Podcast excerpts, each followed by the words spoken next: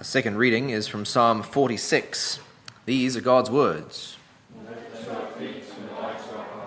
For the chief musician, a psalm of the sons of Korah, set to Amalot, or Amaloths, a song. God is our refuge and strength, a very present help in trouble. Therefore we will not fear Though the earth do change, and though the mountains be shaken into the heart of the seas, though the waters thereof roar and be troubled, though the mountains tremble with the swelling thereof, there is a river, the streams whereof make glad the city of God, the holy place of the tabernacles of the Most High. God is in the midst of her. She shall not be moved. God will help her at the turning of the morning. The nations raged, the kingdoms were moved. He uttered his voice, the earth melted. Yahweh of hosts is with us. The God of Jacob is our refuge. Come, behold the works of Yahweh, what desolations he hath made in the earth. He maketh wars to cease unto the end of the earth. He breaketh the bow, and cutteth the spear in sunder. He burneth the chariots in fire. Be still, and know that I am God. I will be exalted among the nations. I will be exalted in the earth. Yahweh of hosts is with us. The God of Jacob is our refuge. These are God's words. Father, thank you for the word that you have spoken to us. Please send your Spirit to help me rightly divide it and to distribute it to each of us as he has need. Plant it in our hearts and make it grow and bear fruit, thirtyfold and sixtyfold and a hundredfold. Amen. Amen. Please be seated.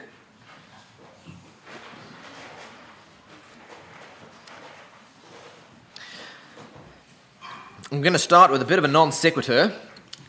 Contrary to popular saying, I'm spiritual but not religious, is a popular saying, Scripture teaches us that man, and even secular man, all kinds of men, man is inherently religious. This sounds confusing on the face of it, at least to many people it does. How can everyone be really very religious when many people today are atheists or agnostics, and many others have just a fuzzy kind of spirituality with no real beliefs, and certainly no clear doctrines and no rituals. How can these people be considered religious when they do not have anything that they can firmly stand for and no religious practices? Well, the answer is simple Religion does not find its existence in doctrine or ritual. Doctrine and ritual are expressions of religion, not definitions of it. Religion does not consist in merely doctrine or practice, but in man himself. Religion begins in the heart, where God has placed eternity. And regardless of whether or not it overflows into any kind of orthodoxy or orthopraxy, that is, doctrine or practice, man remains in every way religious because God has made him for a religious purpose. What is that purpose? It is to serve him. This means that there is a clear and crucial distinction between being irreligious and being unreligious. You can be irreligious, meaning that you do not have any, you put no stock in religion. You, you scoff at religion, perhaps. You certainly don't think of yourself as religious. That's irreligious. But you cannot be unreligious. You cannot be without religion. Religion has to do with worship, and we have come to associate worship with certain kinds of beliefs and rituals. You probably, especially after our sermon series that we've done so far on how we should worship, and the nature of the church, you probably think of worship very specifically in terms of our Lord's Day service. Now, irreligious people, people who have no stock in religion, they do nothing like that. So surely you'd think they do not worship. But the Bible does not have only a narrow view of worship, it also has a broad view. This broad view defines worship not primarily in terms of rituals, but primarily in terms of service. Because service is, as I said, what man is created for to do that which God requires of him. Man's service extends far beyond performing rituals uh, in certain times and places, it goes to every corner of the world. Last week we saw that the actual word we translate as worship in Scripture, both in the Old and the New Testament, means literally to prostrate or to bow down low. Today, I want to start by looking at the way in which Scripture places this word into parallel with service. Look, for instance, at Deuteronomy, which repeatedly draws a parallel between serving and worshipping or prostrating. Deuteronomy 8:19 It shall be if thou shalt forget Yahweh thy God and walk after other gods and serve them and prostrate unto them I testify against you this day that ye shall surely perish. Deuteronomy 11:16 Take heed to yourselves lest your heart be deceived and ye turn aside and serve other gods and prostrate unto them.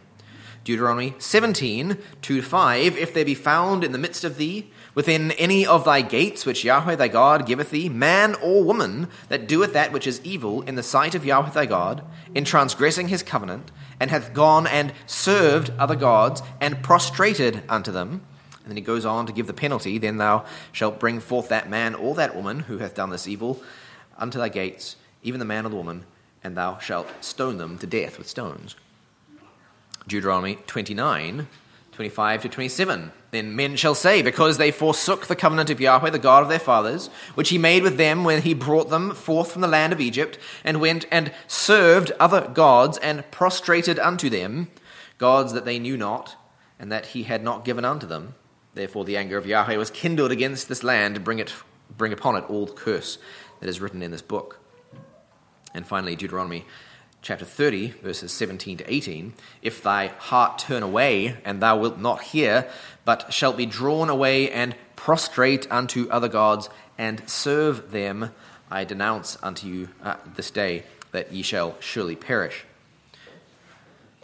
So, service and prostration are very clearly linked in God's law. And Scripture also clarifies what this service to God looks like, or what service to any God looks like, by drawing a similar parallel between worship or prostrating and serving and obeying God's statutes. Service is paralleled with obeying statutes. For instance, speaking to Jeroboam, Scripture says in 1 Kings, Thus saith Yahweh, the God of Israel Behold, I will rend the kingdom out of the hand of Solomon, and will give ten tribes to thee.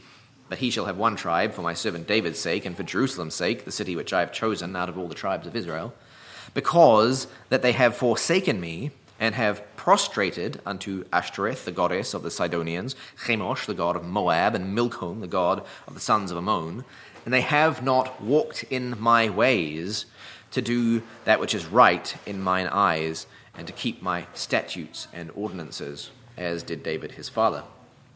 We see the same thing in 2 Chronicles chapter 7. If ye turn away, forsake my statutes and my commandments, which I have set before you, and you shall go and serve other gods and prostrate unto them, then I will pluck them up by the roots out of my land which I have given them.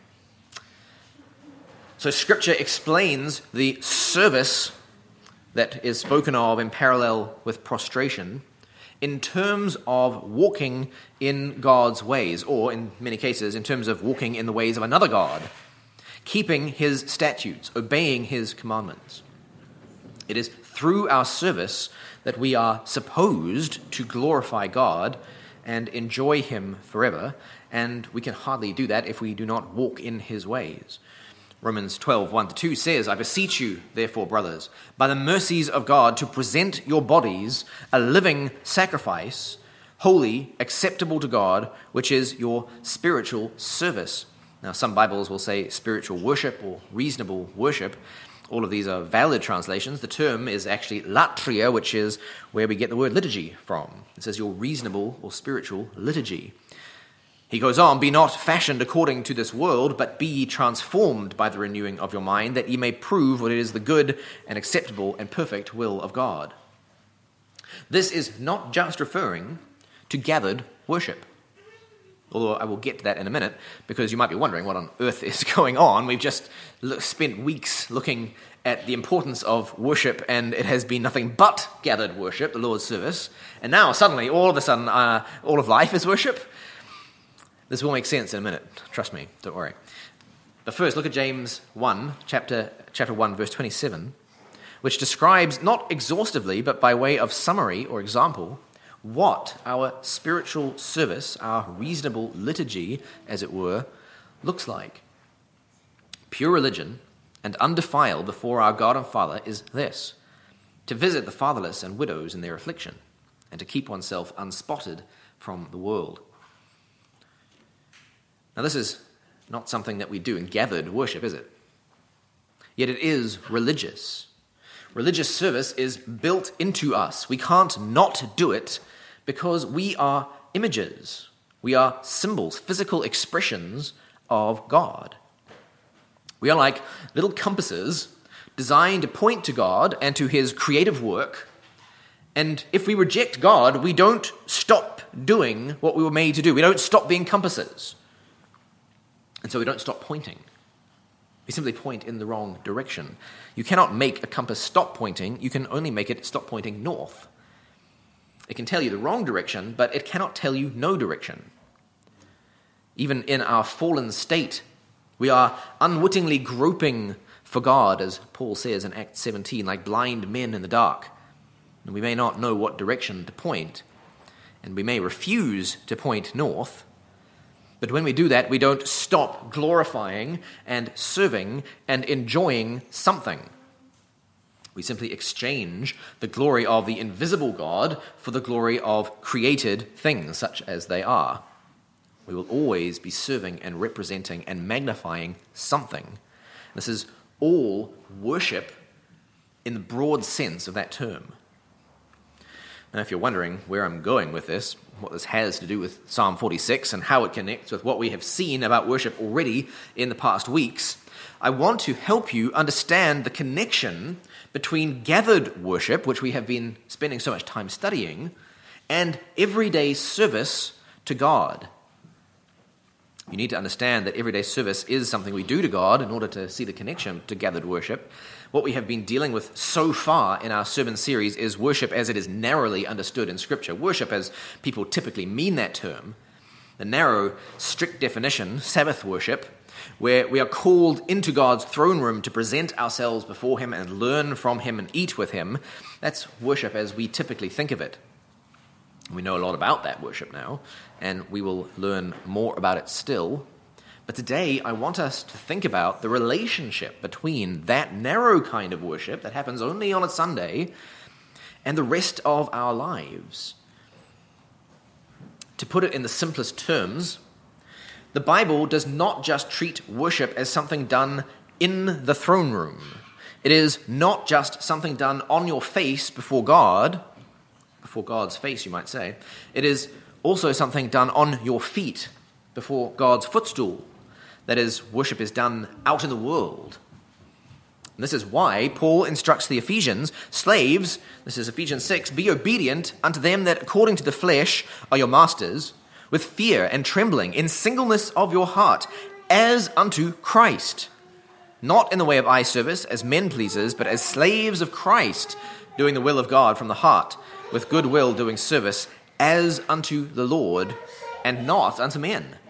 And he is even more explicit in Colossians chapter 3. He says, Whatsoever ye do, work heartily as unto the Lord and not unto men, knowing that from the Lord ye shall receive the recompense of the inheritance. Ye serve the Lord Christ. This is in your daily labor, you serve the Lord Christ. In our work, six days of labor, we serve the Lord Christ. This is why Paul also tells the Colossians that covetousness is idolatry. Just a little bit earlier in that chapter, he says covetousness is idolatry. And Doug Wilson comments rightly on this passage. He says, quote, It is a rare occurrence when such an idolater lights votive candles in front of his bank book or leaves baskets of fruit in front of his investment portfolio, but service is still rendered. And that service is still idolatry. The idolater's life is lived in the service of that God, and he does what that God demands of him. End quote. For Christians, our weekly service looks like visiting orphans and widows in their affliction, working faithfully for our employers as unto Christ, raising our children in the fear and admonition of the Lord, and everything else which God commands of us in order to rightly represent Him and His interests into the world. But for non Christians, it looks like whatever their gods demand of them instead. Look at how Jesus draws the contrast in the Gospel of Matthew. This is Matthew 25.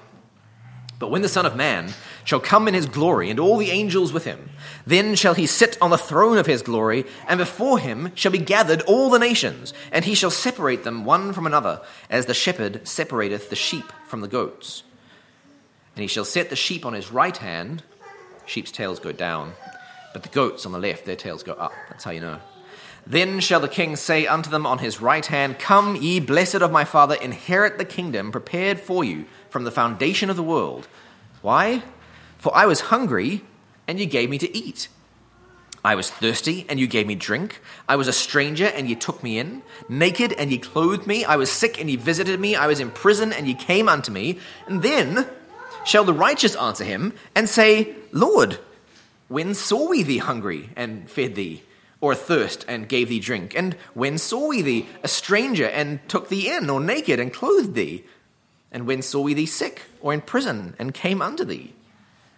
And the king shall answer and say unto them, Verily I say unto you, inasmuch as ye did it unto the least of these my brothers, ye did it unto me.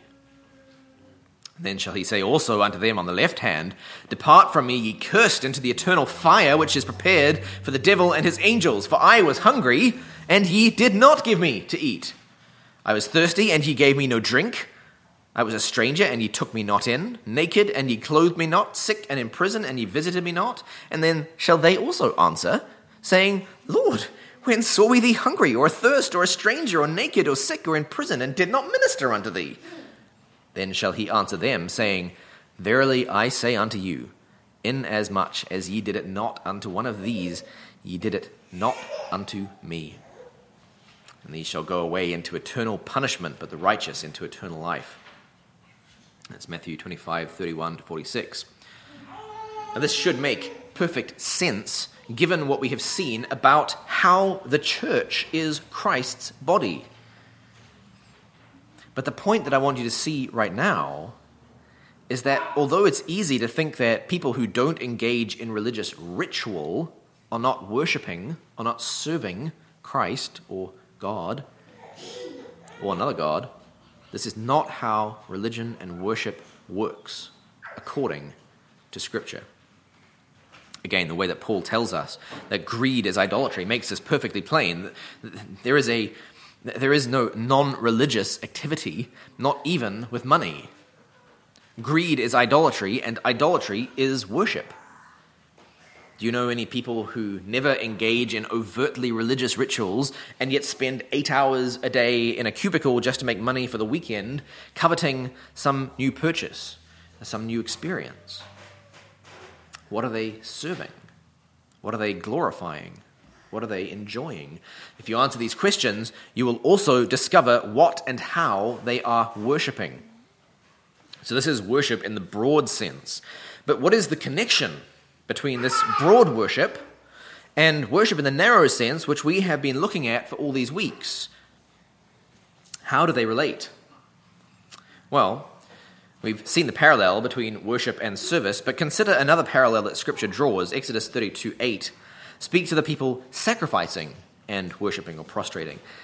God says to Moses, They have turned aside quickly out of the way which I commanded them, and they have made them a molten calf, and have prostrated unto it, and have sacrificed unto it, and said, These are thy gods, O Israel, which brought thee up out of the land of Egypt. So previously, we saw in Deuteronomy, it was prostrating and service that were put in parallel, put together. Here we have an example which makes more intuitive sense to us, especially in light of everything that we've learned about worship so far, which is prostrating and sacrificing put in parallel.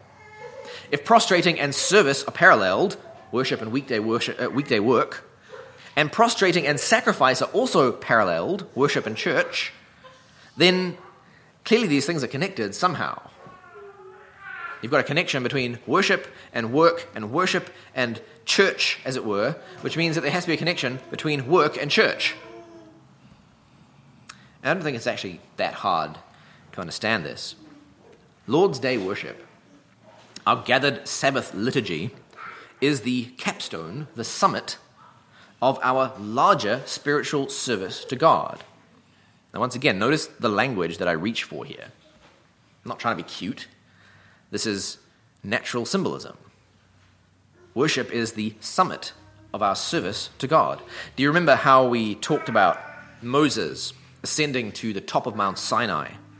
And how, in the same way, Jesus also ascended to the peak of the heavenly Mount Zion to be crowned. You probably remember the idea, if not the exact words. The heavenly Mount Zion is the true center and the highest point of the world. This is an important reality to think about. Our worship does not happen in a vacuum. We're not just sucked up into space, as it were. We are drawn up the heavenly mountain into the center of the world, but we do not stay there. We descend again because there is more to creation than just the peak. The mountain sits on something. Creation is held together at the center, it is governed from the highest point, which of course is God's throne, but there is a vast world that extends out from that point. And much of it still needs to be properly attached, as it were. It needs to be integrated into the heavenly reality, brought under God's governance. It needs to be summed up in Christ, as Paul tells us in Ephesians chapter 1. This idea of the world as a mountain with worship flowing down into the world is actually modeled for us from the very first chapters of Scripture. Think about Eden. God forms and divides and fills this great world, this wild world, and then he plants a garden, a sanctuary in the middle of it, a temple on a mountain. Ezekiel 28 13 to 14 describes Eden as the holy mountain of God. This is temple language. God places Adam into his temple to guard and tend it, the same language used of the work of the priests in Israel's temple. But he also instructs him don't just look after the garden, Adam. Go out and exercise dominion over the whole world. So Adam is to start in the garden, to cultivate and glorify the garden while keeping it safe, and presumably to build a place to live in the garden, so a house for himself. But he isn't to stop there. He is to fashion the whole world after the pattern of Eden. Adam must subdue and form and fill the world until it is entirely integrated into the pattern of heaven established in the garden temple. This is the origin of the city of God. Now, do you remember what flows out from the garden? Genesis 2:10 A river went out of Eden to water the garden and from thence it was parted and became four heads. These heads these rivers water all the lands around Eden. Four rivers going out to the four corners of the earth. So what? Well, how does Psalm 46 describe the dwelling of God? There is a river, the streams of which make glad the city of God, the holy place of the tabernacles of the Most High. God is in the midst of her. She shall not be moved. God will help her at the turning of the morning. The nations raged, the kingdoms moved. He uttered his voice, the earth melted. The psalm goes on to describe all the things that God has done in the earth.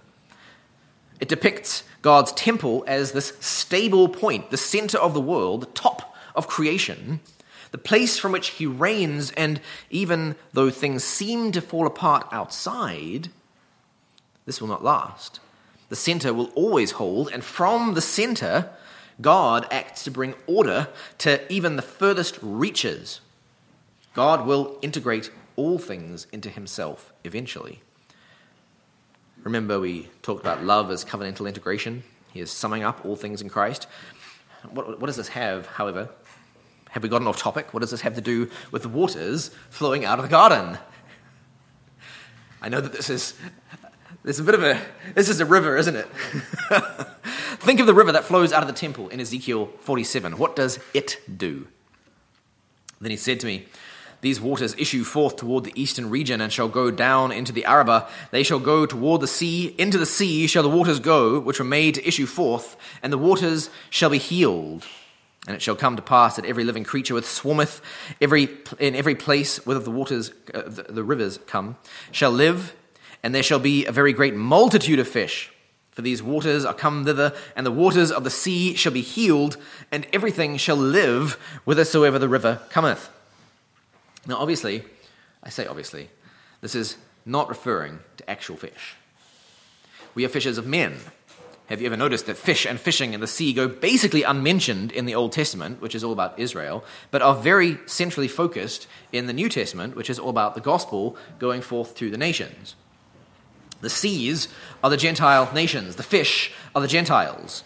I hope that we are at the point where I can say something like this and you see the truth of it clearly, um, that you're familiar enough with how the Bible interprets itself that I don't need to prove my case right now, but here is a simple comparison to illustrate the point and move us forward. Revelation 22, verse 1 and 2, he showed me a river of water of life, bright as crystal, proceeding out from the throne of God and of the Lamb. This is the same river. It's the river of Eden, it's the river of Ezekiel's temple. This is the same river. In the midst of the street thereof, and on this side of the river and on that was the tree of life, bearing twelve manner of fruits, yielding its fruit every month, and the leaves of the tree were for the healing of the nations. So the waters from the temple in Ezekiel heal the seas, and the fruit fed by these waters in Revelation heal the nations. So, what am I saying? It'll all come together in a second. I want you to think of the world as Scripture depicts it, with a mountain at the middle. On Sunday, we come to the center and top of the world, to a heavenly summit, in order to participate in and be shaped by the spiritual pattern from which all reality extends. We come up into heaven to learn what it means when Jesus says, Thy will be done on earth as it is in heaven. Remember, we have learned that true liturgy, good liturgy, right liturgy, is ordering the form and timing of our worship to resonate with heavenly realities. Liturgy is ordering the form and timing of our worship to resonate with heavenly realities. The Lord's Day is where we learn to do this. It is liturgy concentrate.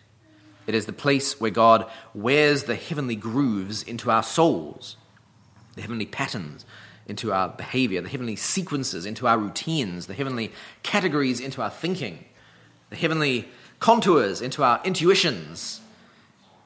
He orders and structures our thoughts and actions so that they make spiritual sense and reflect spiritual realities.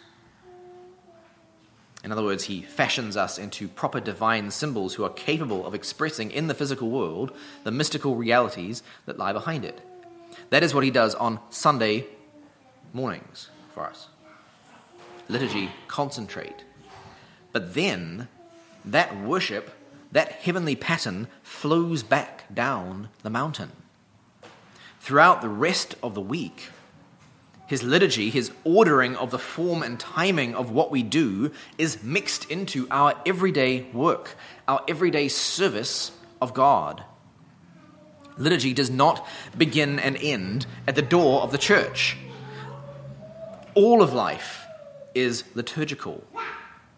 All of life is worship. All of life is service to God, which means that all of life must be ordered to reflect the heavenly reality so that God's will may be done on earth as it is in heaven. If all of life is to participate in, to be integrated into, to be summed up in Christ, then all of life must be liturgical.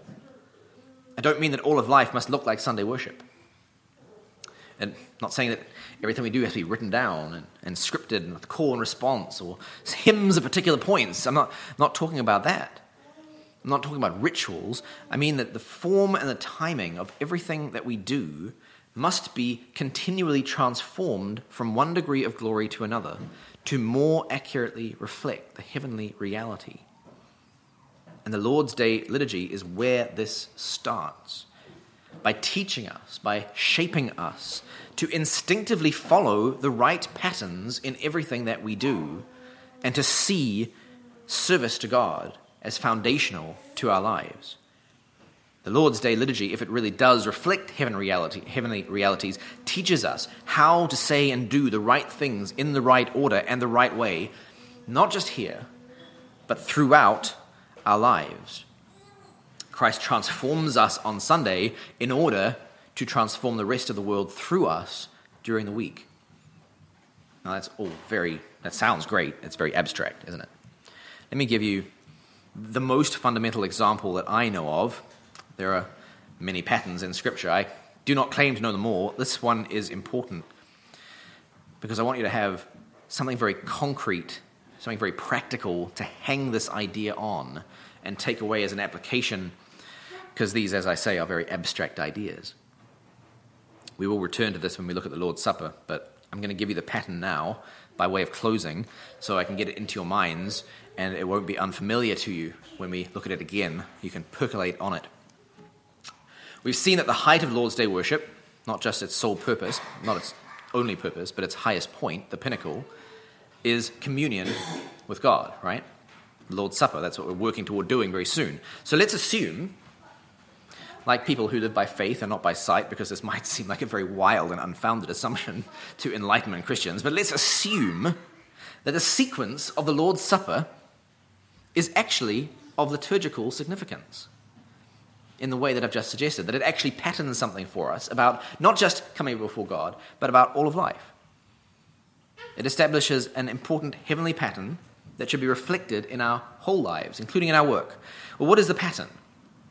Well, Matthew 26, 26 says, As they were eating, Jesus took bread, blessed, broke it, gave it to his disciples, and said, Take, eat, this is my body. Let's assume that there is significance to this sequence, because there is. What is the sequence exactly? Number one, Jesus takes the bread, he, he grasps it, he lays hold of it. Number two, he blesses the bread, he, he gives thanks for it. Number three, he breaks the bread, he divides it. James Jordan would say he restructures it. Fourth, he gives it, he distributes it, he assigns, he shares, he apportions it out.